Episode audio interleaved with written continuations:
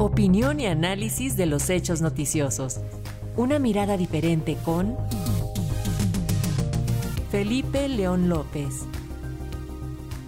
Y el próximo año Radio Educación Nuestra Casa cumple 100 años y sin duda hay grandes pendientes para seguir con el impulso del trabajo de este medio público que ha escrito tantas páginas en la historia nacional.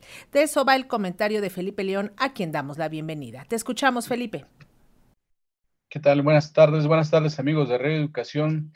Pues sí, vamos a hablar de los 99 años de Radio Educación, pero antes vamos a hacer un preámbulo sobre la herencia en la política de comunicación que dejará el gobierno de Andrés Manuel López Obrador.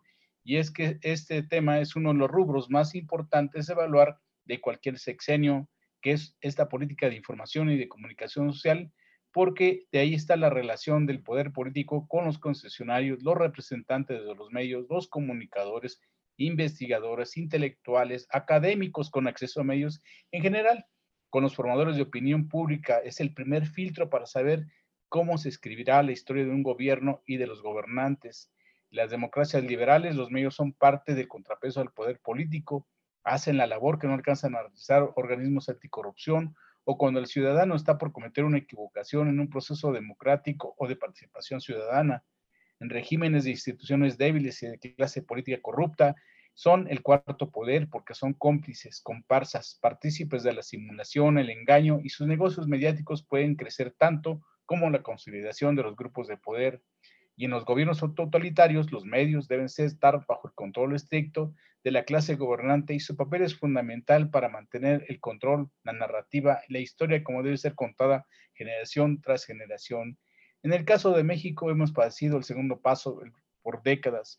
Es el viejo PRI, quien bajo el pretexto de afianzar los principios de la Revolución Mexicana podían cometerse cualquier tipo de atrocidad contra la población y darle legitimidad mediática, como fueron las masacres de campesinos y estudiantes entre 1960 y 1990, la democracia con los fraudes patrióticos o los cambios de la narrativa ideológica oficial según fuera la marca de la casa.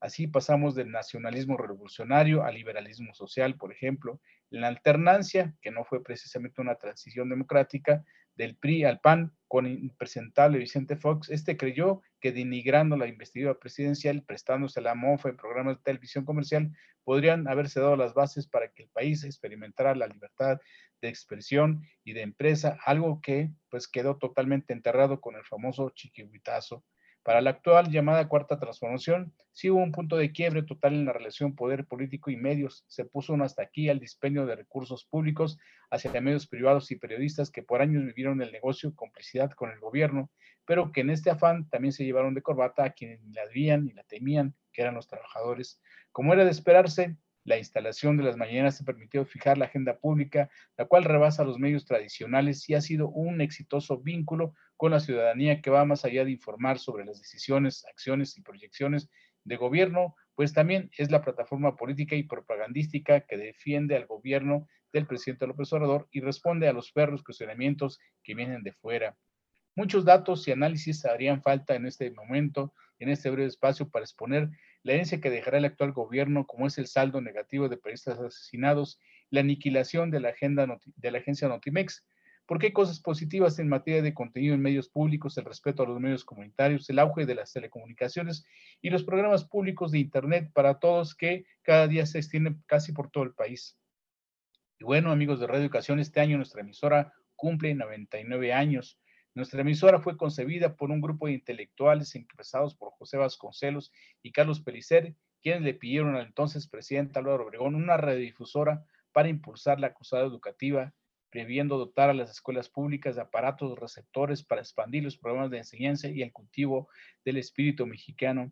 ¿Quién diría que después de un año de experimentación, ensayo y error, un 30 de noviembre de 1924 nacería la más importante noble y profunda institución de la radio pública, educativa y cultural de América Latina, nuestra querida Radio Educación.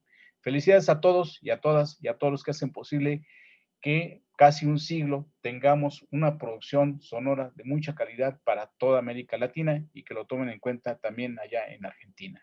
Muchas gracias. Gracias, Felipe León. Muy buenas tardes.